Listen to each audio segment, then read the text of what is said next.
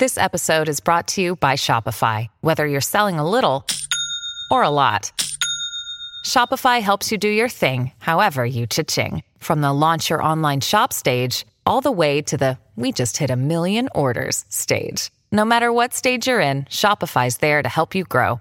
Sign up for a $1 per month trial period at shopify.com/special offer, all lowercase. That's shopify.com/special offer. 1 settembre 2098. Abbiamo appena lasciato il pianeta Terra, stiamo per ibernarci. L'equipaggio ha paura di non svegliarsi più, ma non abbiamo altra scelta. Se non troviamo un pianeta adatto, moriremo comunque tutti. Del nostro mondo non rimangono che 500 navicelle in viaggio come la nostra. Il sistema di ibernazione è affidabile, pare, ma sappiamo bene che qualche guasto ci sarà e che il 5% di noi morirà prima di arrivare a destinazione. 2 settembre 2098. Tutto l'equipaggio è stato ibernato, rimango solo io. Come indicato nella missione, dovrò farlo tra 1 settimana, dopo aver avuto la certezza che i sistemi funzionino correttamente. Mi sento solo, ma fortunatamente posso collegarmi con gli altri comandanti. Stiamo cercando di tenerci compagnia. 4 settembre 2098. Non ci posso credere. Alcuni dei comandanti hanno deciso di non ibernarsi. Vogliono programmare la navicella per tornare sulla Terra. Secondo i loro calcoli, l'ossigeno del nostro pianeta verrà a mancare esattamente fra 20 anni, mentre l'ibernazione durerà 40 anni. Per tutti gli ibernati sarà come se fosse passato qualche minuto, ma se la missione non andrà a buon fine, nessuno potrà uscire dalla navicella e tutti quanti moriranno senza ossigeno in 1 anno. Le possibilità che la missione vada a buon fine sono basse. Per cui tutti noi siamo di fronte a questa scelta. Sopravvivere 20 anni sul nostro pianeta natale o 1 anno in una navicella. O forse anche meno, se cominciamo ad ucciderci per l'ossigeno. Io li capisco, ma non possiamo condannare milioni di persone. D'altra parte, se decidessimo veramente di tornare indietro ed interrompessimo l'ibernazione, gli altri ci ucciderebbero. Anche perché ci vorrebbe troppo tempo per organizzare una nuova missione. 5 settembre 2098. Abbiamo creato sul computer un sondaggio per capire quanti vogliono tornare indietro. Di 500 navicelle hanno deciso di abbandonare in 200 circa, ma ogni ora che passa c'è sempre qualcuno che cambia idea da una parte o dall'altra. Io ho deciso che andrò fino in fondo. Non posso condannare tutto l'equipaggio. 9 settembre 2098. È il giorno dell'ibernazione.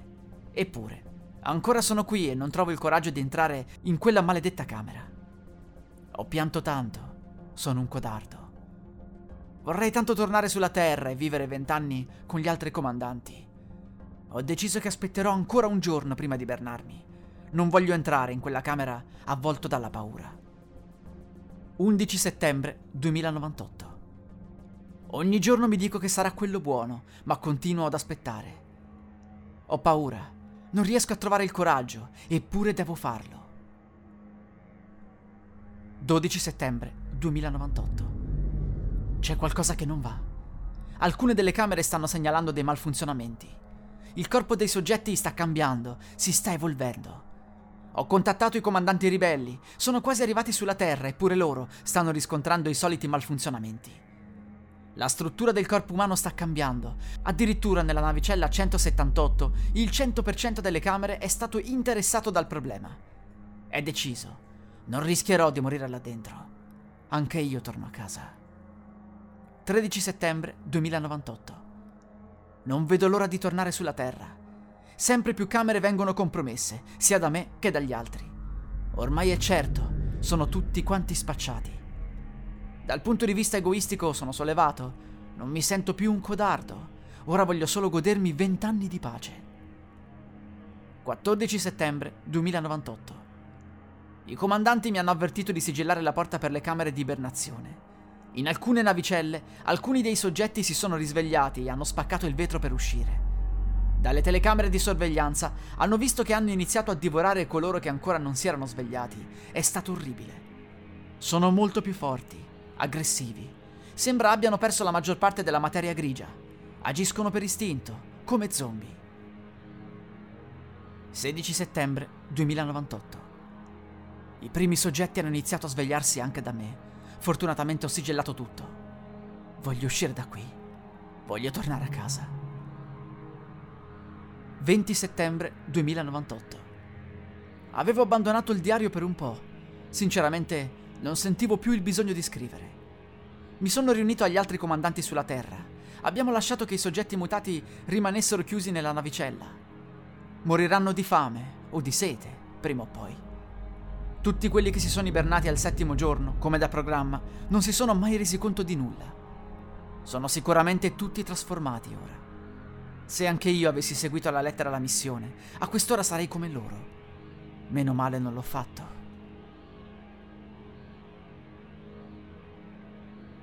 Dopo aver ricevuto uno strano segnale extraterrestre indecifrabile dal lato oscuro della Luna, la Terra decise di inviare una navicella per controllare. L'equipaggio venne formato da persone provenienti dai più svariati paesi, anche perché nessuno si sarebbe fidato di una missione finanziata da un solo governo. C'erano infatti numerose persone che accusavano un governo o l'altro di essere andato in segreto a collocare qualcosa sul lato oscuro della Luna. Il giorno della missione, tutte le TV interruppero le trasmissioni per seguire in diretta gli sviluppi della vicenda. La navicella atterrò vicino alla fonte del segnale e si scoprì che c'era un cratere aperto con una sorta di tunnel.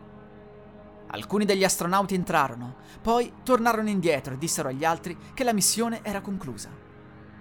La fonte del segnale non era altro che un disturbo causato dal centro del satellite, così dissero. Erano tutti molto vaghi, ma dalla Terra si notò subito che qualcosa non andava. Alcuni degli astronauti che premevano per approfondire cambiarono improvvisamente idea e, ignorando gli ordini dalla Terra, decisero di rientrare. Una volta tornati, tutti coloro che guardarono negli occhi per più di 2 secondi gli astronauti cambiarono carattere. Si scoprì in seguito che non era il contatto visivo il problema, ma il contatto fisico.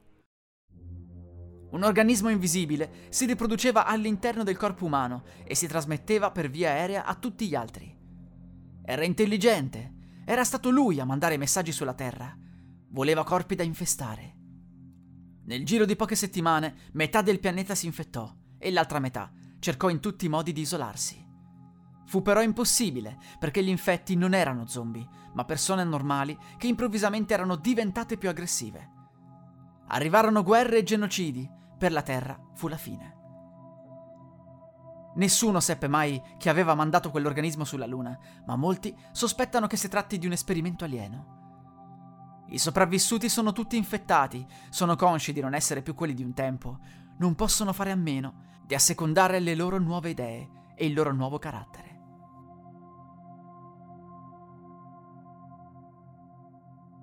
Devo compilare il rapporto prima di domani, è importante. Siamo in viaggio in un sistema sconosciuto e siamo incappati in una nuova specie vivente.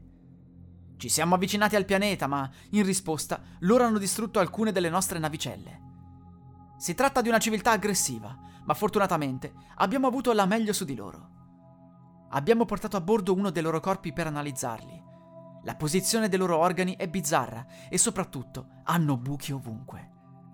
La loro lingua è totalmente incomprensibile e ogni volta che emettono suoni fanno venire brividi. Quando sono spaventati producono un rumore assordante capace di inquietare e paralizzare dal terrore chiunque sia nei paraggi. Il governo centrale deciderà cosa farne di loro. Analizzando alcune strutture e tecnologie di questa razza aliena, ritengo che sia possibile apprendere molto da loro. Suggerisco quindi di trovare il modo di collaborare e di porre fine alle ostilità. Ah, dimenticavo. Il pianeta 68XC viene da loro chiamato come pianeta Terra. La musica utilizzata è in royalty free dall'artista co.ag.